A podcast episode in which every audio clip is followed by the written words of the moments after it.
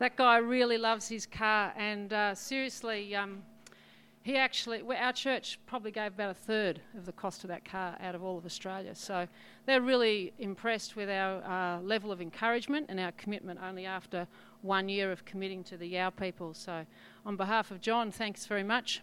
Um, just after that, he's tearing off down the road and uh, he says, Oh, watch, watch what can do. And he avoids trucks, overloaded vehicles, and cars, and goats, and bikes. And Nico says, That's great, John, just watch the road.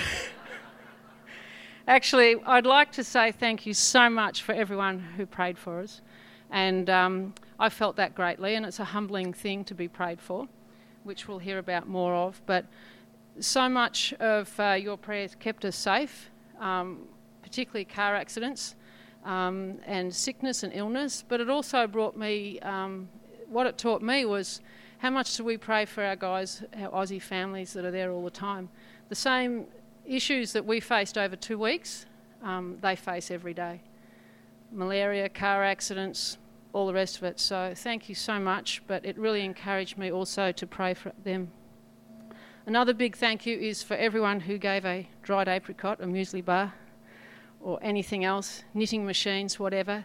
We had 150 kilos worth of gear at um, the airport, and it all arrived in Nairobi and then down to Malawi. So that was a huge thank you. They're not essential things, but they're encouraging things.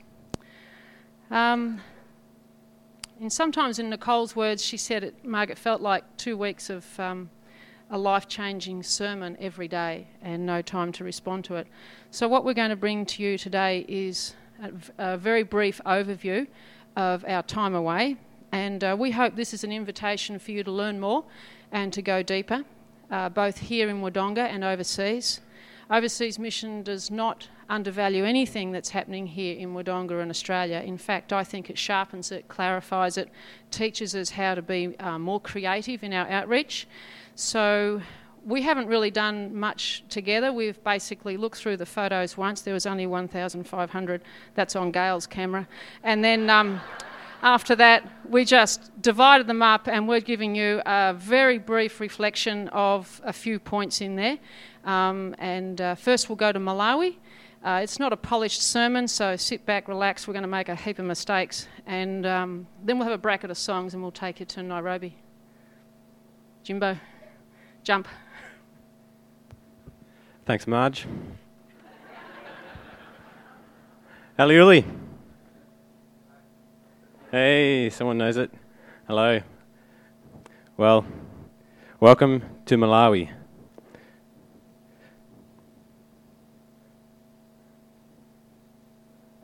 We've got headings. Welcome to Malawi. GIA works to bring the good news of the gospel, the good news of salvation to the Yao people in rural southern Malawi. The setting is amongst uh, grass huts in the open countryside. There's goats and chooks wandering around. And the people are in what is known as ultra poor. They are the poorest of the poor. The tribal religion of the Yao is Islam, with elements of traditional animism, and this is known as folk Islam. Malaria and AIDS are prevalent everywhere, and death is a daily occurrence. Their life expectancy is only 37 years. But the GIA team is bringing physical relief in the form of total life care. It's a grassroots development program amongst the Yao people. And the GIA team is also bringing spiritual relief by introducing villagers to Jesus and the good news of salvation. This can be hard in an Islamic culture, but the GIA team are being quite innovative.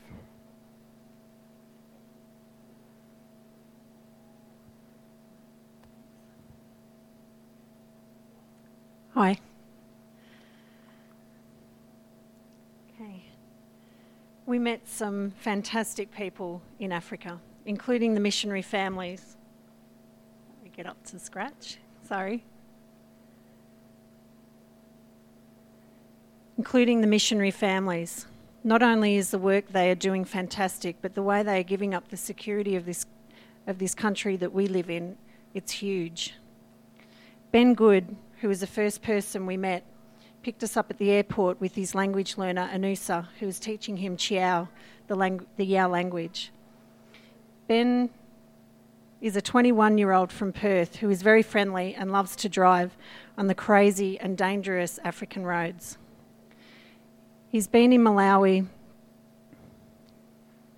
for three months, so he's the new kid on the block, but he has to fit into the group very quick. He has fit into the group very quickly. He believes he is where God wants him to be, and he's made, made a commitment for two years in Malawi, but is unsure of, at this stage, where he will go from there. A huge percentage of his time is taken with learning the language and the culture, and the rest of his time he spends with Scott or John visiting villages and development projects. The other single person in the team is Robin Hughes, who is a trained nurse and has been in Malawi for three years. And before that, she spent some years in Mozambique. She has had a real passion and sometimes a burden to learn the Chiyao language. She works very hard at it for she wants and needs to be able to speak it fluently before she can go on with the work she desperately wants to do as a nurse. She has a genuine love for these people that is obvious in what she says and does. One night, after having tea with her, the phone rang informing her that her language learner's 10 year old daughter had just died of kidney failure, which we were later told was preventable. So she and Ben had to then go and pick up this little girl's body with her mother from the hospital and take them home to Namwarren, about 40 minute drive away. Scott or John would normally have gone with her, but they were both going to funerals the next day. What a huge thing for them to do, driving their car with this little girl's body in the back, with the mother wailing all the way.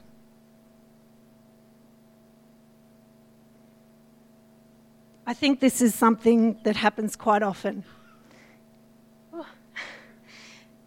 The people are dying all around them. But I don't think that makes it any easier because she was clearly shaken by it. Robin is a very strong, I can't read my notes, sorry.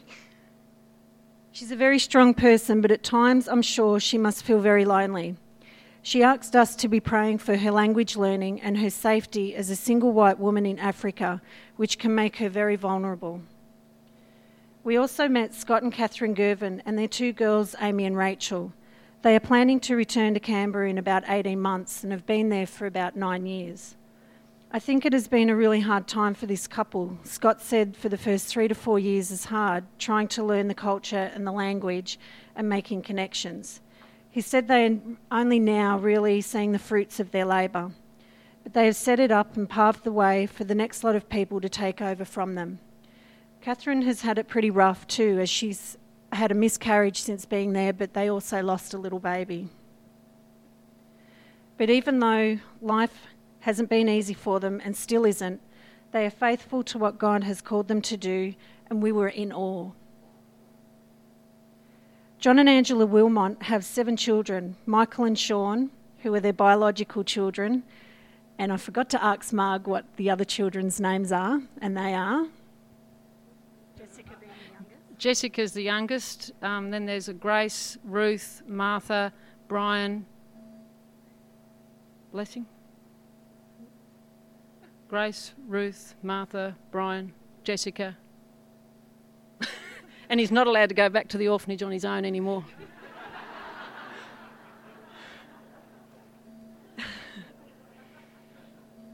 Where am I up to? Yes. Oh. Yep.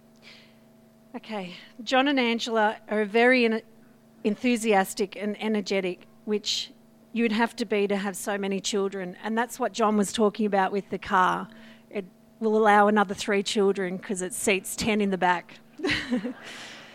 like Catherine, Angela homeschools all their children, which in itself is a huge task, but she is also the treasurer for the team.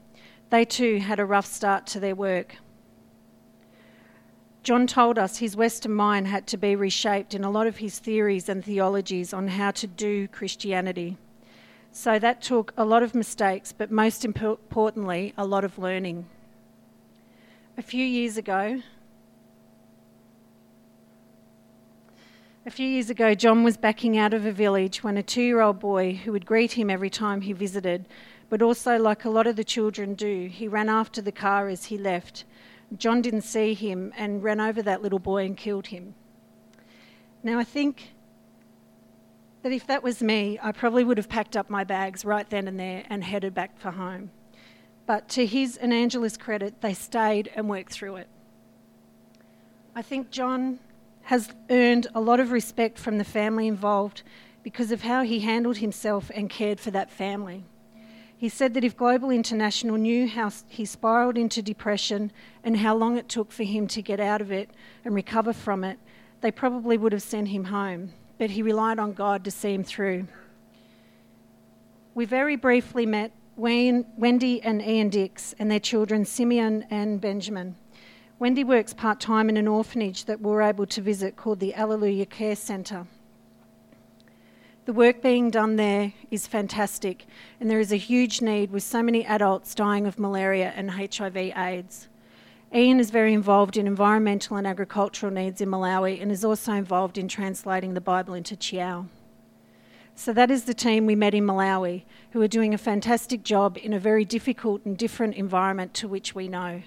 I think they continually need our prayers and support, and as the families deal with the environment their children are living in, in which some ways is protected from our Western ways, but they're also in a dangerous environment with cultural differences and health risks like malaria, and the single people being isolated from family and friends. I think they all feel very isolated, both physically and spiritually. Although they have each other's support, it is a very small team, and they do miss the privilege that we all have coming together to worship God and fellowship together as a big family of believers. So please continue to pray for them and support them in the job God has called them to do. And in 2 Timothy 4:2 it says, Preach the word, be prepared in and out of season, correct, rebuke, and encourage with great patience and careful instruction. And 2 Timothy 4 5, But you, keep your head in all situations, endure hardship, do the work of an evangelist, discharge all your duties of your ministry. And 2 Timothy 4 7, I have fought the good fight, I have finished the race, I have kept the faith. And for me, that sums up what, what we saw being done in Malawi, but is also what God wants us to do.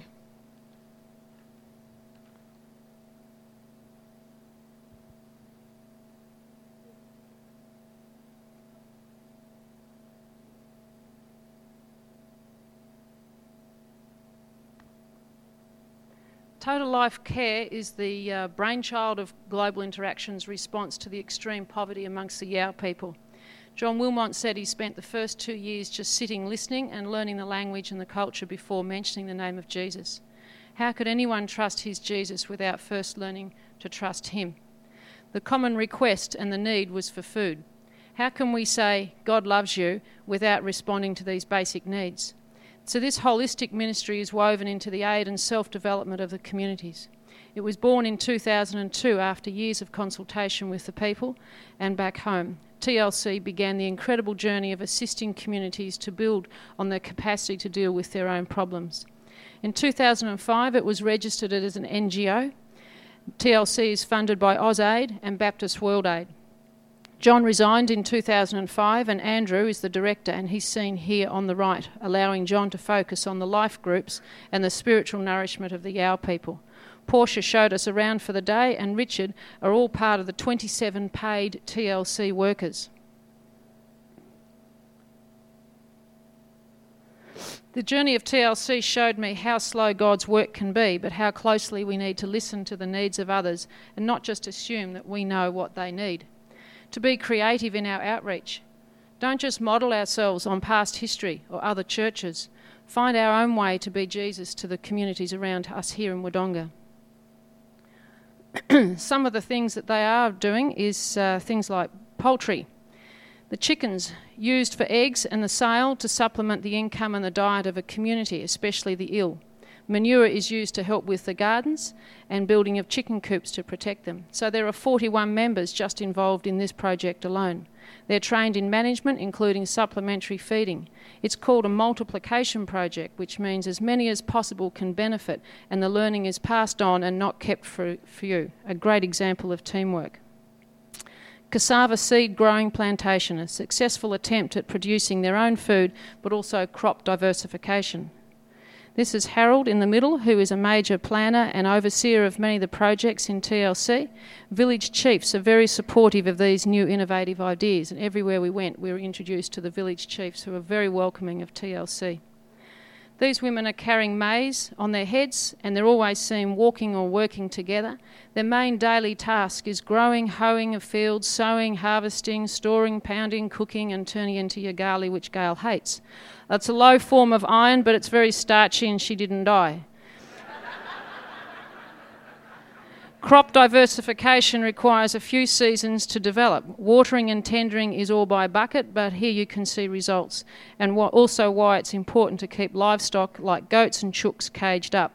Sometimes the temperatures out here reach 40 degrees, which is why I didn't take a team in October, November, and so the work is very slow and hard.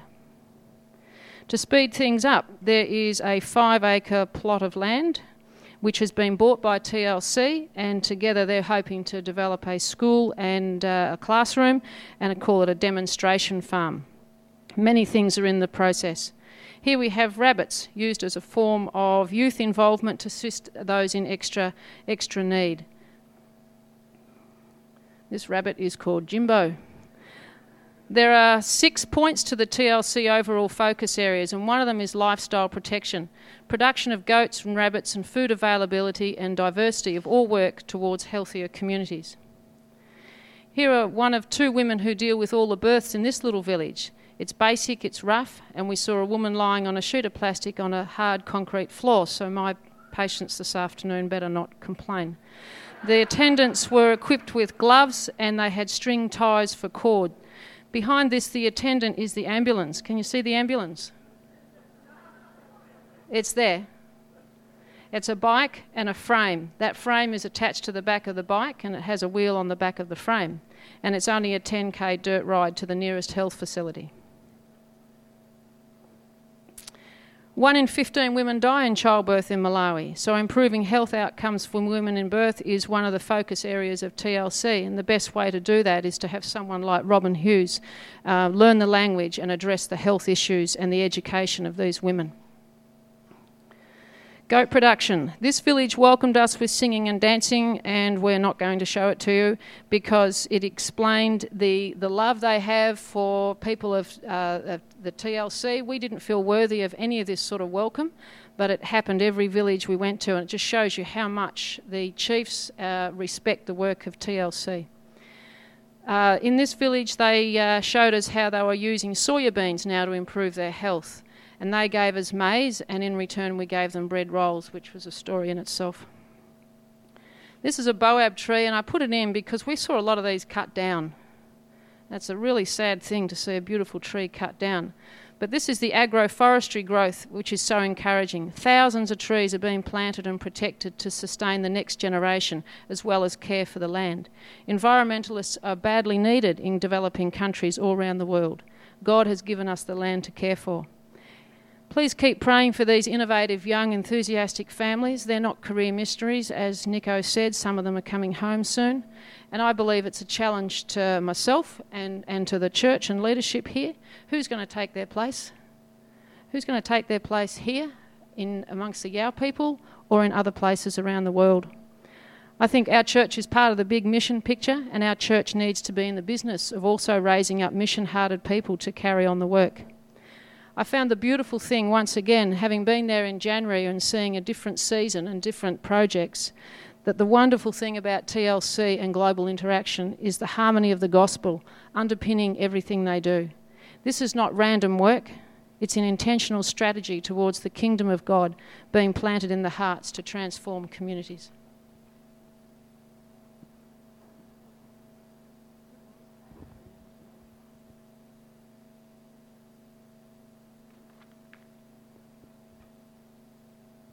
The gospel ministry um, and the spiritual outreach among the Yao is uh, it's very different to anything that we'd expect here in Australia. Um, it's quite hard to get my head around for a start, but there's no revival tents, there's no famous big note speakers from anywhere else, not even Malawi. And there's actually no buildings at all. But this is because the Yao are mostly a Muslim people. The traditional church has struggled with the Yao because to reach a Yao villager with the news of Jesus and salvation would then require that person to, to travel many miles away from the village every Sunday and to leave their family and to leave the life that they know. And all this would just be so that they could go to a huge building, someone like this one, with a lot of confusing rituals and some strange men dressed in weird costumes serving biscuits. And to top it all off, they'd have alcohol there, and that's just obscene. So, to a Yao person, the village and their surroundings are their life. So, leaving these would mean leaving their entire livelihood. So, the team at GIA are bringing Christ to the village. It's a Christ centered faith, and it's driven by the villagers. It's driven by a desire from the GIA team for the Yao to know salvation through the Messiah, someone they haven't heard of. And they're only just now hearing it in their own language. And it all takes place right here in the village, under a tree or on someone's veranda. These faith communities are in their infancy and they're known as life groups. Because to use the word church would be just far too confronting in a Muslim culture.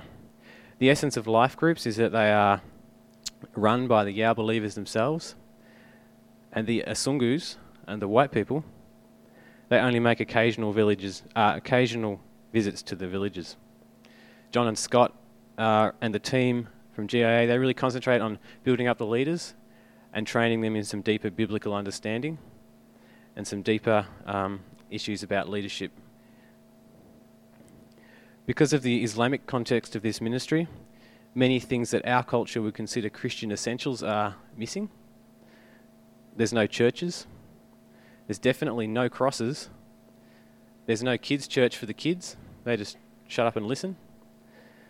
And they don't even meet on Sundays.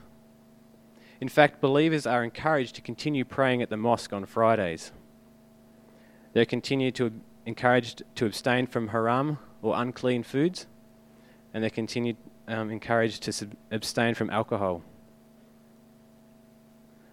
But um, despite the growth, persecution will come. Uh, as we travelled from village to village in the Troopy, Scott and John told us of a time they foresee in the future when the Holy Spirit will call believers to repentance and to baptism. A time when Yao believers will, will long to have a distinctive faith community apart from Islam a time when they will long to be identified by the cross of Christ. And this will be a time of persecution for the Yao. But meanwhile, the good news of salvation continues to spread. In a unique kind of African storytelling style, very animated because they're, they're based on an oral culture and they love stories, the GIA team worked tirelessly, tirelessly to prevent present the gospel to the Yao. All this is done so that the Yao will choose to follow Jesus Christ. And then one day, we will worship with them together in heaven.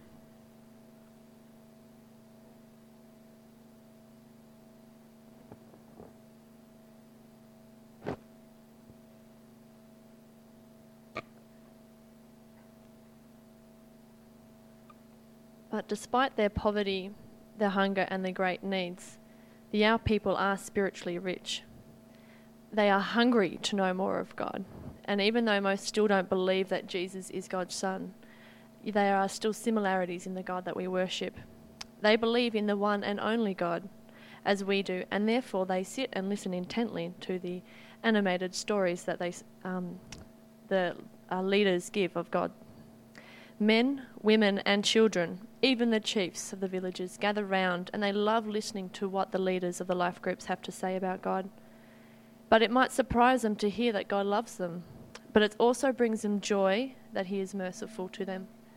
We saw them challenged and convicted when they learned that God is, punishes their wrongdoing, but they were also relieved to hear that God will forgive them if they turn back to Him. This challenges their perception of God or Allah when they hear that He is merciful, loving, and forgiving. But many receive these challenging ideas positively because of the senti- sensitive ways that it is being presented to them. I was amazed to see that despite their strong Islamic religious culture, they welcomed white Christian Westerners, such as us, amongst their midst. And I think this is a testament to the solid foundation of relationships that John Scott and Ian have built over the past few years with these people. I believe that God is really blessing their spiritual hunger. Even though their idea of God may be wrong, they still desire to know Him. As Jesus says, Ask and it will be given to you, seek and you will find, knock and the door will be opened to you. Everyone who asks receives, he who seeks finds, to him who knocks the door will be opened. This is a picture of God's grace. His giving's not dependent on what we know about Him, on how well we behave, or what culture we're born into. But God just asks from us that we seek Him, and He promises then to respond. And He is asking all people from all over the world to seek Him.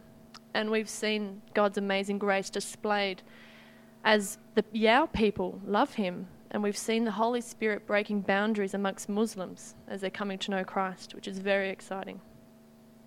So, what does the future hold, though, for the ongoing proclamation of Christ to the Yao people? I have four um, kind of prayer points to bring up. The first one is the ongoing translation of God's words, the Bible, into their own language, which is Chiyao. For the past seven years, there's a small team of about five people who have been carefully translating the Bible into their language. So far, in seven years, 11 of the 66 books have been completed.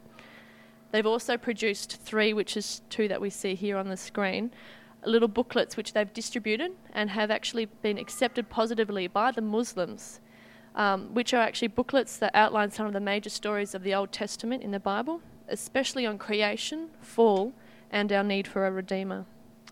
So please pray for the ongoing work of um, translating the Bible. Pray because without the words of God available to the believers amongst the Yao, their growth and their maturity will be stunted. Pray for the team doing the translation work, that they'll continue to be patient and to persevere, that they'll be wise, and that God's words may be preserved into the Chiyao language. And also pray that the Bible will then be accepted and used by the Yao community for the growth of His kingdom in the long term future. The obvious challenge, um, which will continue for a long time, is the ongoing spread of Islam. Um, Islam is progressively pursuing the complete Islamization of southern Malawi. And this is certainly evident as you've seen many pictures of mosques already. We saw mosques and Islamic schools scattered everywhere, at least one every three to five kilometres. The power of Islam is overwhelming because it imprisons people into an unhealthy fear of God, and it is a major barrier to people accepting God's Christ saving grace. So please pray that the Islamic advances would not halt the growth of God's kingdom Pray that the believers will be protected from being cast from their families and their villages, that they will be able to remain in their own communities so they can then share the love of Jesus with their families. Another major challenge is the ongoing development of local leaders of the as you've heard from James, there are many Yao believers that have been raised up and that John and Scott are training to lead life groups and to be examples to their communities. These team of leaders meet weekly with John where they um, have ongoing deeper training um, and biblical learning of Jesus. They are encouraged and they're able then to communicate in that setting their conflicts, their real issues that they are having in their communities, and then they're able to pray for that. These leaders, though, are the future for the work of God's kingdom amongst the Yao, because you've heard the reality is Australians cannot sustain their work, but more importantly, they will not stay. It must be the work of the Yao in their own communities. So please pray that the local leaders um, they will continue to grow into a greater depth and maturity in their understanding of Christ. Pray for their protection against illness and death and their continual development of more leaders.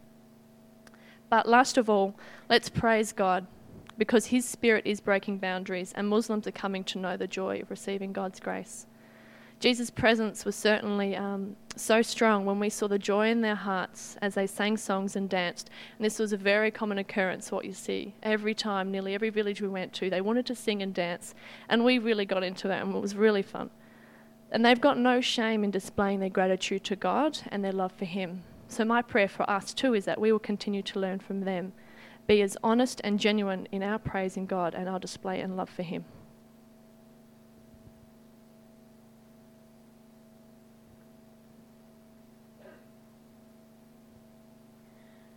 So, what did we come away with?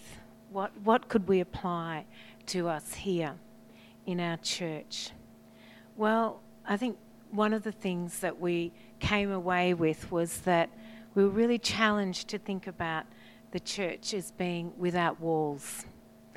You know, everywhere we went in Malawi, we saw, as um, Carolyn said, every few kilometres and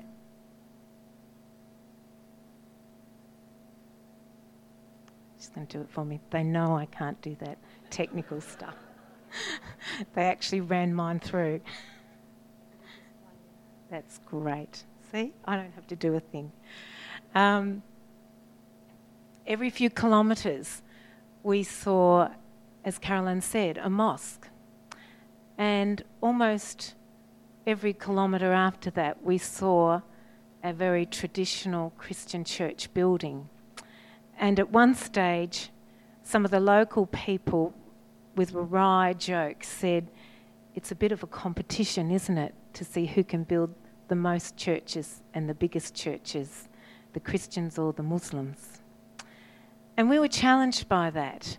It really hit home to us that here, the GIA team were actually doing church, but actually without walls, without a building. And they were going out, out into the communities, and their God was really doing some amazing work. And I think the challenge comes for all of us here to think about how we do church here. Sometimes I think, and I was really challenged about this, that we do have an almost um, isolated mentality, that we expect people to come in, but we really don't very often expect to go out. And in Malawi, people are going out and it's making a difference.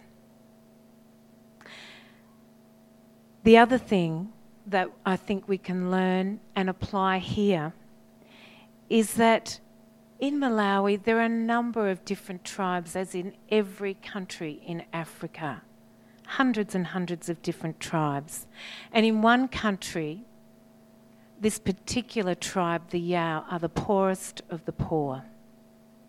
They are Muslim, whereas most of Malawi are Christian. And so the Christians there, they're growing. We presume they're growing. We, we really didn't meet many local indigenous Christians aside from the, the Yao that had, had come to be followers of Jesus. But I guess the thing that struck us was the very few indigenous followers of Jesus that were actually making it their um, concerted uh, approach to try and bring the gospel message to the poorest of poor in their own country. It actually has taken an outside influence to identify this group and to work within this group. And I think the teaching for me at least, was that it challenged me to think, where do I live? I'm a middle class, white, Western woman, and yet I am called by God to work in this church, but also in this community. And when I think about the community around where God has placed this church, I, I realised that he's placed this church in a high public housing area. And I really had to think do I know what it's like to live on a pension? Do I know what it's like to wonder whether I'm actually going to be able to feed my kids at the end of the week? Or what it's like to to just make do, perhaps, on a very low wage. And then I started to think about our church. And I know some of you do struggle with that every, every week, but many of us don't. And how many of us are really interfacing with our community? Have we got a siege mentality here? And, and my prayer has been Lord, don't let me slip back into my culture without really continuing that fire, that passion that's within that that you seeded within me to realize that the gospel message is for the lost, but it's for the very poor as well. It's for everyone. And how is that to inform us here in Wodonga? How are we to respond? There's some challenges, I believe. You see, I've learned that God is a God that loves all people. I think we knew that before we went, but it was certainly reinforced. And how can it be that there is this freedom to speak the word of God to people who have only understood a harsh God like the Muslims and yet remain Muslim culturally? This is what is happening culturally, these followers of Jesus are remaining within their culture. And we don't understand what God is doing there, but we can only marvel at the diversity, the radical nature of the Holy Spirit and the gospel. And I think that's what we took away from us as well. That we get so bound by what we understand God to be in our culturally specific way. And yet we came to understand that God is big, God is love. But the kingdom of God is actually small. God is big, but the kingdom of God is small. It's as small as a mustard seed. It's as small as a precious pearl. But when it is found, or when it takes hold, we have come to see this team. There is nothing, absolutely nothing on earth that can stop it. Even a different faith, a different religion, nothing can stop the kingdom of God from becoming fully realized here on earth. But it's so small, and that's the power of it we were challenged to realize that just one or two people can make a difference. We were challenged to realize that this powerful message, so maligned by the world, when it takes hold, becomes like a raging forest fire. It is the only way the kingdom can be established on earth as it is in heaven.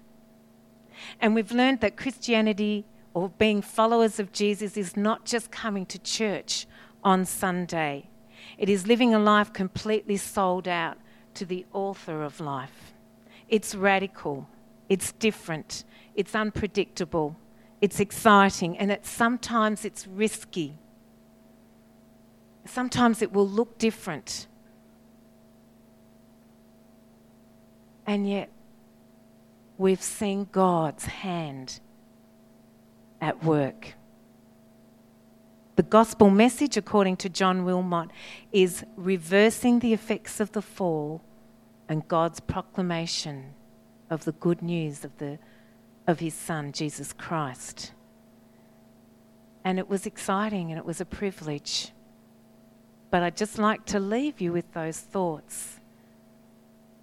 How is every one of us changed by this experience and what are we going to do about it? It's no good just spending that money and going over there and saying, oh, this is what they're doing over in Africa. How has it changed us? But what are we going to do about it? And I guess our prayer, our team's prayer has been that maybe the changes that you see in us will start to impact you guys as well. And that we'll be more intentional, intentional about doing what God calls each and every one of you to do where He has got you planted fearlessly, radically, riskily, but doing it anyway. Thanks.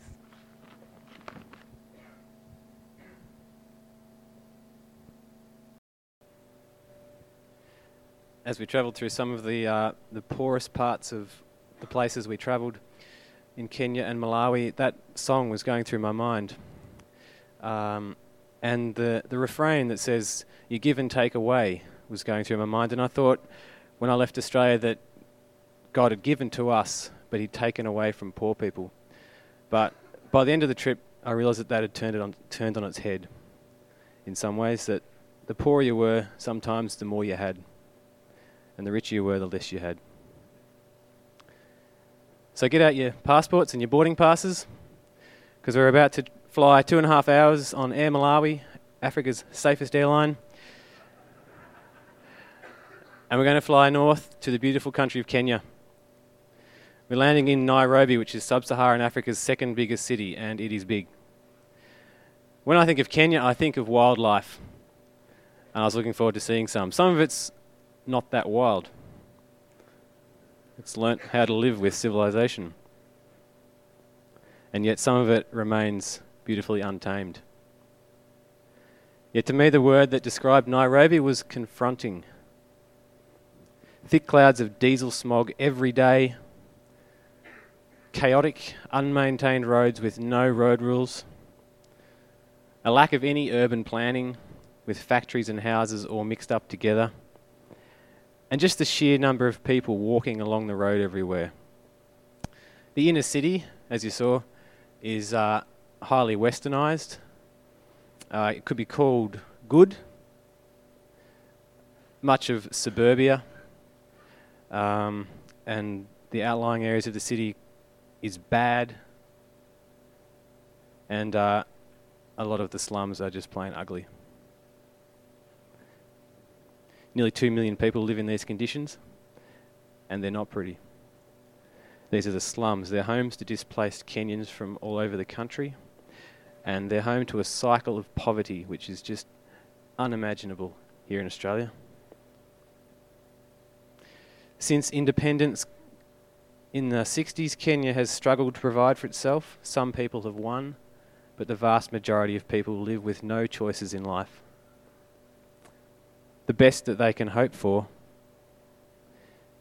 is that someone pulls them out of the grimy, gritty, ugly, smelly, disease ridden lifestyle of urban poverty that they endure every day. Yet, despite the filth and despite the poverty, the disease, the pollution, and just the daily grind of life, many millions of Kenyans love Jesus and they're proud to show it. Kenya is a Christian country. Everywhere in Nairobi, stickers on cars and buses and trucks proclaim that Jesus is Lord or Christ is King. The poorer the part of town, the more little churches and prayer chapels there are. Saturday morning TV on Kenya's main TV station doesn't consist of cartoons, it's a sermon from the book of Daniel by a big, excited Kenyan evangelist. Offices, shops, even driving schools are all named to the glory of God. And trust me, you need a lot of prayer when you're driving in Kenya.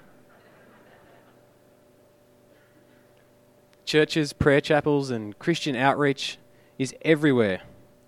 And like I said, the poorer the place of town, the more you seem to see. Kenyans love Jesus, and it really shows.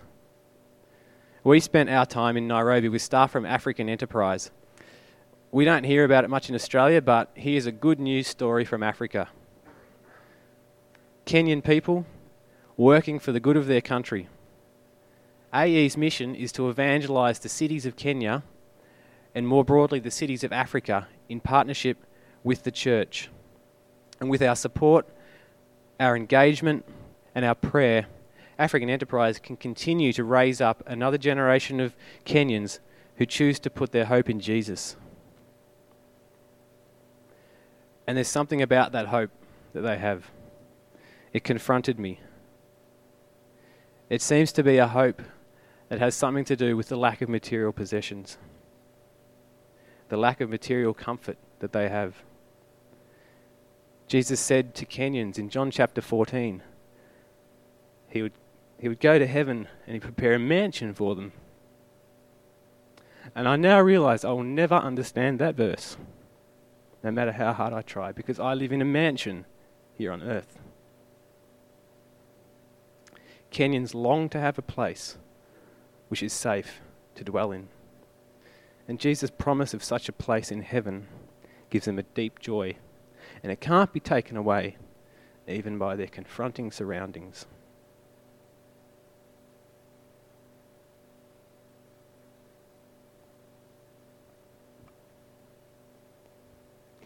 We lost our hearts in Nairobi, all of us. The poverty was unimaginable. The people were incredible. Psalm 107 41 to 43 says, He lifts the needy out of their suffering and makes their families multiply like flocks. The upright see it and rejoice, and all injustice shuts its mouth. Let whoever is wise pay attention to these things and consider the Lord's acts of faithful love. On our first day of arriving in Nairobi, we went to this slum, Cotton Slums. It's a slum that Marg and her family have been to. And we, we were just, it was just like, wow, first off, culture shock. Because this is a slum, not a very big one, that is just on the outskirts of yet another slum. And it is a community, and what I came to understand is that these are not temporary dwellings for people, these are permanent homes, and these people will, will probably never leave here. This is a cardboard house that you're seeing. I took photos of the inside to show that, that this amazing uh, woman of God, she is a teacher here African teacher. And she lives in that house. She teaches in a school in that slum. The school was a plastic dwelling until nine months ago and it became a tin shed. And here she is here. She teaches 50 pupils. Um, and the other beautiful thing about what God is doing is that this slum was particularly um, laid on the heart of uh, one of our African hosts, friends of Marg and John, Anne and her husband Joseph. They are um, ordinary people like you and I, loving Jesus. They attend a church, and their small group have taken it upon themselves to transform this slum. Once again, the kingdom of God is as small as a mustard seed. What they've done is first of all built um, the water tower so that these people have drinking water in conjunction with um, Margie and John's family. And it just continues to astound me that we can make a difference. Um, and I had a new perspective while I was over there on the loaves and the fishes because Jesus stopped preaching to feed the people. And and this is Africa all over. You cannot preach the good news unless you address the whole person, physically and spiritually. Both are one and the same. 14 million people in Kenya live in slums. Kilometres of rusting iron, cardboard, and plastic houses. No running water, electricity, or sewage. No roads. Little children diseased no schooling, only for the lucky ones, AIDS and alcoholism. And I wondered, how could I live like this every day? How could I do it? And then I realized, and I think I said this last week or the week before Jesus lives like this every day in the slums. He lives in that tin shed. He lives in the cardboard box. He lives with the family with AIDS. He lives with the woman who has to prostitute herself. He lives with the men who have no work. He walks among the sewage and rubbish and he plays with the little children. We can't preach the gospel of peace without addressing poverty and injustice. And we can only address poverty and justice if we preach the gospel of justice and, and peace. In Africa, faith and works go hand in hand.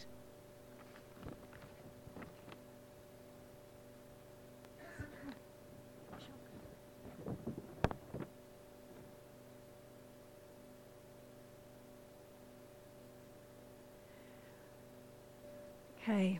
On our second day while we're in Nairobi, we were given the privilege to visit Mathari Women's Project just on the outskirts of Korogocho slums. This amazing project, set up by African Enterprise, reaches out to women who are trapped in a socio-economic web of HIV, AIDS, and poverty.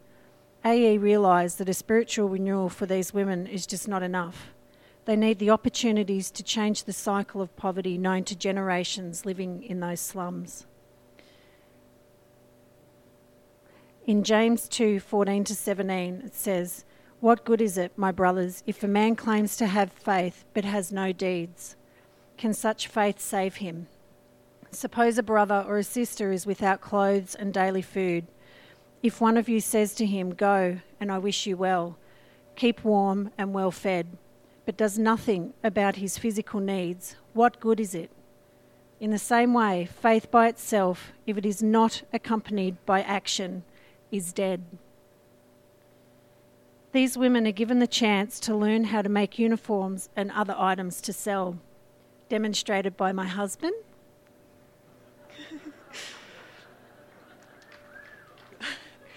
they do a 12 month course, which, uh, where if they graduate, they're given a sewing machine uh, on loan to set up their own business, and then they must give it back so it can then go to the next woman to do the course.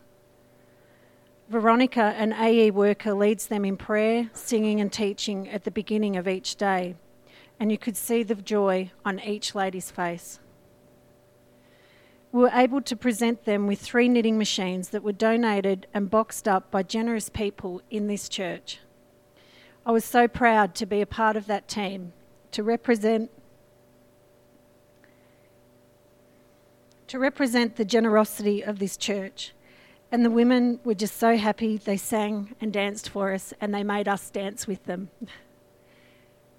It was overwhelming how appreciative they were. The knitting machines were a bit of a worry before we left, not knowing how much it was going to cost to take them over with us, and if they would be working once they got there.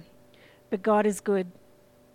After much prayer and lots of phone calls, they were able to be taken free of charge. And before we left home, we were told that all three machines were up and running. Now, that has given three more women the chance to change their whole life. They will be spiritually renewed by the teaching given, and they will be given the opportunity to break out of the poverty, cycle which not only will change that woman's life, but her whole family. The job ahead for the AE workers seems too big.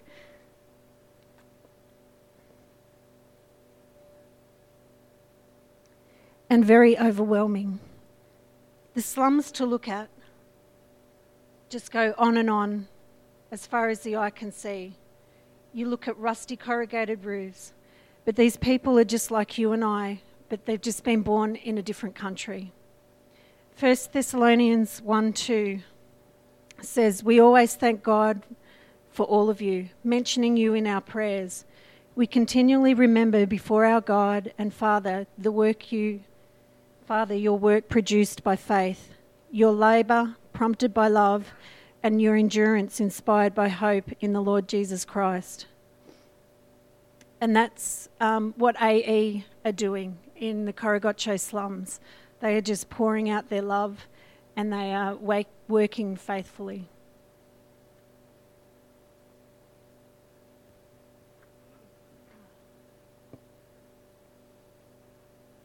You might have got the idea we did a lot of singing and dancing over there. We did, so move over, worship team. How does building a toilet in the slum of Nairobi fit into the kingdom work? As you've just heard, that uh, uh, Nairobi is a city, it's actually twice the size of Sydney, um, but half the geographical size, and then 70% of those people actually live on 2% of the land. There's about 500,000 living in Korogocho on 65 acres, and uh, this is a little city within a city, and it's a world that leaves you stunned at the capacity of man to live a meaningful life amongst it all. Their resiliency to uh, face life struggles is amazing. So here you have a toilet and um, a very great looking team. Now, these toilets, we've got one built by Wodonga Baps, and the others were um, all got Wodonga Baptist written on them, but were given by uh, one generous donation from this church who wanted that name on them. So we saw a lot of toilets this day. Being married to a plumber helps. So orphanages exist in within Korogocho, and I'm not quite sure how they all go. But we just walked around the corner of one toilet we'd visited, and uh, here was this little group of orphans. And uh, can you imagine life without sewage for these kids? It quickly leads to spiralling poor self-image and a strong sense of hopelessness. Here's another toilet. African Enterprise has been building them for about nine years before we uh, discovered this little project. And um, each latrine now, we've got a bit of a, an idea where to go, but we're trying to get one for every 25 families. It restores dignity, it improves health, and actually saves lives. One of the best things I've learned about the building of a latrine on this last visit is how much one latrine can actually enhance and encourage small churches to develop community programs. To witness to Christ needs to be both word and deed. And in African enterprise, just like TLC and Global Interaction in Malawi, we have developed a f- harmony of faith and works spelt so clearly out in the gospel. Becoming an encourager for those who choose to work here and present Christ through word and deed is a privilege and it humbles me every time. UNICEF and the World Health Organization quote that one child every, dies every 15 second, seconds just from a diarrhea related illness. So, African Enterprise also build water kiosks to prevent drinking water from being contaminated with sewage. Idleness and unemployment, lack of education, results in despair, leads to a fatalistic attitude and a vacuum for other religions to present themselves to a very vastly hungry generation. Can churches be stronger in these places? Well, the answer is yes, because we've met them. It clarifies to me why did Christ come down to earth? As James said, he left a home in heaven. His robe touched the ground, it dragged in the mud. For his hands to touch the children who rarely wash. He left a home as grand as heaven and walks amongst us every day. Once again, I saw the face of Jesus in Korogocho through his faithful workers. Once again, I marvel at the fact that Christ loves every man, woman, and child in Korogocho just as he loves me. I've had a privileged life, and what am I going to do with it? The answer is I've got to return it. This is a photo of the Scott School toilet that's been built. It's not fantastic photo there, but the amazing thing about these little places is that there's a pastor, Peter and his wife, in this little church, and now I can see the relationship between that and being Christ. I know it's weird, but it does. It empowers this little church now to have um, a HIV, living positively with HIV program for women. And so it gives them a really positive outlook and an income. Without supporting these tiny little churches in these slums, um, they, they just go under. The, the uh, circumstances around them just need so much support. It was great to see this little, um, don't know what that is. There we go. It's great to see the close correlation between the social action and spiritual renewal. It's so evident in the Scott School funded toilet. The evidence is clear that so many little churches in these desperate, dark places need our encouragement. In Psalms chapter 139, verse 8, I read, it kind of describes where can I go and escape your spirit? Where can I go and run from your sight? Climbing to the highest heavens, you would be there to dig down to the darkest place, to the world of the dead, you would be there. I feel every time I walk in these places that God's presence needs to be lifted so, up, so high up. His faithful workers who live and minister here need so much encouragement to keep on keeping on. Once again, I saw the face of Jesus this day as I sat in front of Peter, the pastor, and speak of his parish and their needs. I feel a privilege to learn under him for a short 20 minutes. What a special time to feel God's presence in places of desperate need. Certainly, the forces of darkness are so evident amongst places like Korogocho. I'm encouraged to keep building latrines to be a part of the AE plan to present Christ through word and deed.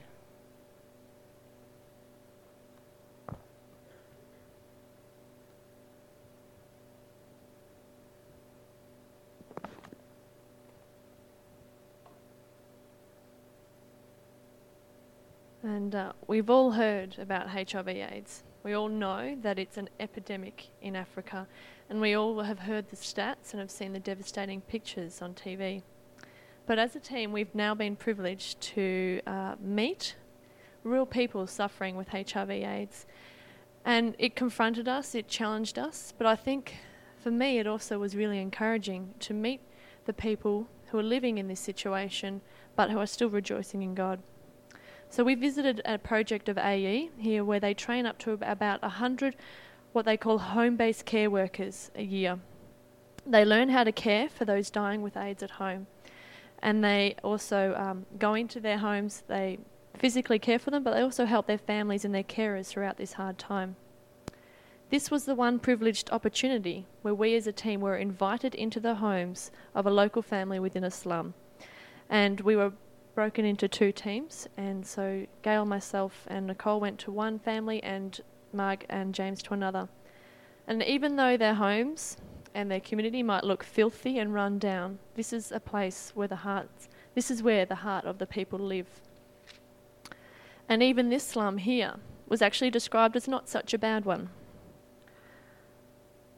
So the lady that Gail, Nicole, and myself um, went and visited was a name the lady here whose name was Winkate. And she's been suffering from HIV for about 15 years, but only recently has had a dramatic uh, decline in her health and is basically now bedridden after being in hospital for about a month. Because of this, she can now not work, and she's actually a trained home based care worker herself and has been caring for people with AIDS for many years. So, because she cannot work, she cannot afford to pay rent, and nor can she, um, and rent for this is only one bedroom this is only one room house, sorry. Three of them now sleep in, and basically that's all. And they, she cannot afford to pay for home food, or she cannot physically care for her 10 year old son. So, therefore, her sister has now moved into this house to help care for her as well as her son. You'd be understood for asking how God, good, loving, and gracious God, could allow this to happen to a beautiful single mother with a 10 year old son dying at the age of just 37. It would appear that she has no hope.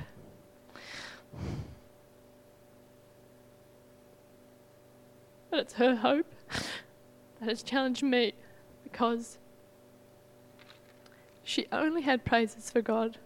She spoke through broken sentences and through gasping breaths.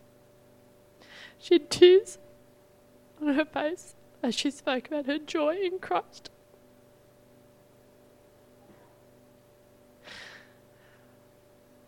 But Christ has saved her from her sins, and she praises him for that. She truly was an example to me of someone living for Christ. Despite her earthly struggles, despite the fact she's dying, she lives for the heavenly hope that she has in Christ. In 2 Corinthians 5:14 to 15, it says, God's love compels us because we are convinced that one died for all, and therefore all died. And he died for all, that those who live should no longer live for themselves, but for him who raised them from, for them who died and was raised again. So Winkate, though was dying, knows the joy of living for Jesus.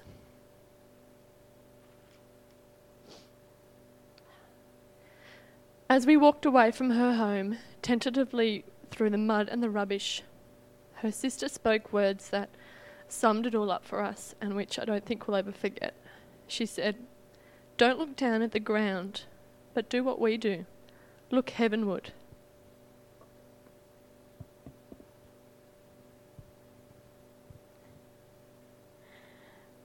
We're going to wind it up now. I know it's been confronting, but that's okay because it was confronting. I'm just going to wind up by just showing you briefly Dandora Orphanage. So prepared for more confrontation. Um, just, I'm just going to speak to it. Father, Pastor, Father Hart, Pastor, John Osolo, lives in the slums. This is his orphanage. It is the most run down. Uh, I don't think we put chickens in chicken coops like Pastor John has had to scrounge and build an orphanage in Dandora. Um, sorry, I'll just let you know how many. He has, this is for 150 children during the day. It's the tiniest little place. That's the kitchen. And he's managed, if you go into the kitchen, he's managed to have two big bags of rice, which were donated by the Save the Children's Fund. And that's to keep the children going for a month. Uh, that's the only food that they have. Um, he also has managed to scrounge timber and a little bit of tin and a little bit of plastic and whatever to make three schools for these orphans, orphaned through AIDS. These are the schoolrooms. So next time your children, you want a fundraiser at your school for the flash auditorium or whatever, just have a look at these schoolrooms that these children have to um, sit in. So what com- this is Father John Osolo and his son Lucas. And Lucas just struck me an amazing young man of God who, because of circumstances, is, is helping his father in the slum, but um, actually, I think we all saw in him such enormous potential. If he had funding to be educated, this young man could be used even more powerfully by God, changing. He is, change, being used by God, but perhaps at a leadership level, he just had enormous leadership skills. And out of their poverty, they gave to us. So, got to, we've really gone over time, and I'm really, really sorry. I'm going to get into big trouble. but what can we say about all of this? What we can say is that despite the overwhelming sense of just unbelievable poverty, that God's kingdom is alive and God's kingdom lives in us. That's how he is building the kingdom of God through individuals like Pastor John Osolo and others that said, Here I am, Lord, I'm ready to go. I will do whatever I can. And this man is doing what he can with what he has, which is so meagre. And, and we were just changed by this experience, by the whole of Africa, but particularly the experiences that we saw in the slums. We were changed to come back and realize that out of our wealth, out of our material wealth, maybe sometimes we lack the spiritual, we have spiritual poverty. Maybe we don't, but that was a lesson that we thought God was telling us. And the other thing we, we, we felt too was that out of our affluence, our affluence is what the devil is using to put almost a veil over our eyes so that we, we become immune to the suffering and the poverty of what is happening in the world. Affluence is a real faith killer because when we don't have to rely on God for for our basic food or our basic survival, our faith becomes dulled, our faith becomes numb. And so, I guess continuously our prayer has been, Lord, continue to change us. Help us not to be lulled back into a sense of, um, a false sense of comfort and security when I, I, guess I just can sum up by saying something that Marg continually said, and that is Africa might need our resources, but we need Africa. We need Africa to keep us on track spiritually, to keep uh, the fire alive in our hearts for the broken, for the lost, for the poor.